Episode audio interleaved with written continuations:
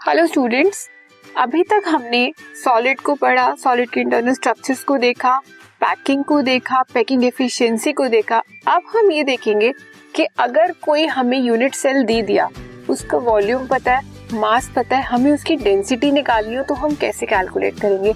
या हमें डेंसिटी पता है मास पता है, हमें उसकी वॉल्यूम निकालनी है या उसकी एज लेंथ निकालनी है तो कैसे कैलकुलेट करेंगे? ठीक है? तो उसके लिए सबसे पहले आपको पता होना चाहिए डेंसिटी कैसे निकलती है। Density is mass upon volume ये हम सब जानते हैं, ठीक है? तो यहाँ पे तीन फैक्टर्स हैं हमारे पास। क्या? डेंसिटी आपको कैलकुलेट करनी है मास आपको दिया भी हो सकता है, निकालना भी हो सकता है वॉल्यूम भी सेम तो इन तीनों के अराउंड आपके क्वेश्चन रिवॉल्व करेंगे। First mass of unit cell unit cell का मतलब अब वो यूनिट सेल कोई भी हो सकता है एफसीसी भी हो सकता है एससीसी भी हो सकता है और बीसीसी भी हो सकता है। इस Z का रोल क्या है? ये Z आपको बताएगा नंबर ऑफ़ एटम्स कि हमारे कितने एटम्स हैं पर यूनिट सेल और M mass of the atom अब जो मास है हमारा, जो सब्सटेंस है या यूनिट सेल है, उसका मास जो है, या तो वो केजी में होगा, या ग्राम में होगा मिलीग्राम में होगा, किसी में भी हो सकता है। उसे आपको एटम्स पे कन्वर्ट करना होगा। ठीक है? तो उसके लिए क्या करोगे? सपोज़ आपको ये बोल दिया कि आपका आयरन है, वो एफसीसी स्ट्रक्चर में प्रेजेंट है और उसकी डेंसिटी निकालिए। तो इसमें क्या होगा? एफसीसी स्ट्रक्चर है तो कितने एटम्स हो गए आपके पास? फोर जेड की वैल्यू आपको मिल गई फोर आयरन का मास थर्टी सिक्स ठीक है? अगर आपने आयरन का मास थर्टी सिक्स लिया, अब ये आपका ग्राम में है। लेकिन ये एटम्स की फॉर्म में नहीं है। उसे एटम्स की फॉर्म में करने के लिए आपको एवोगेड्रो नंबर से उसे डिवाइड करना होगा। एवोगेड्रो नंबर की वैल्यू कितनी होती है?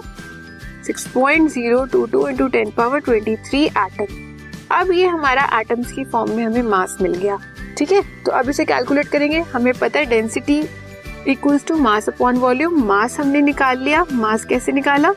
Number of atoms z into mass divided by N A Avogadro number. ये तो हो गई हमारे मास। अब हमें वॉल्यूम निकालनी है। वॉल्यूम क्यूबिक यूनिट सेल है, सारे यूनिट सेल किस फॉर्म में है क्यूब की फॉर्म में। तो उसकी एच लेंथ कितनी हो गई? A cube. तीनों एच लेंथ हो गए ना? तीनों एच लेंथ को आपने एक ही ले लिया क्यूबिक है।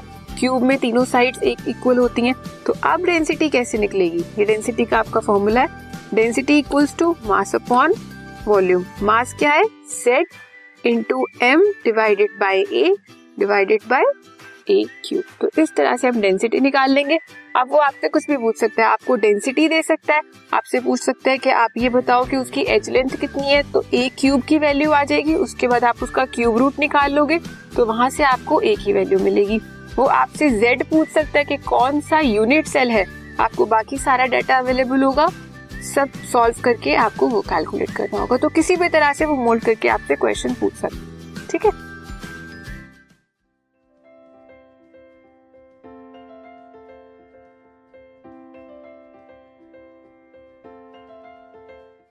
This podcast is brought you by Hubhopper शिक्षा अभियान अगर आपको ये पॉडकास्ट पसंद आया तो प्लीज़ लाइक शेयर और सब्सक्राइब करें। और वीडियो क्लासेस के लिए शिक्षा अभियान के यूट्यूब चैनल पर जाएँ।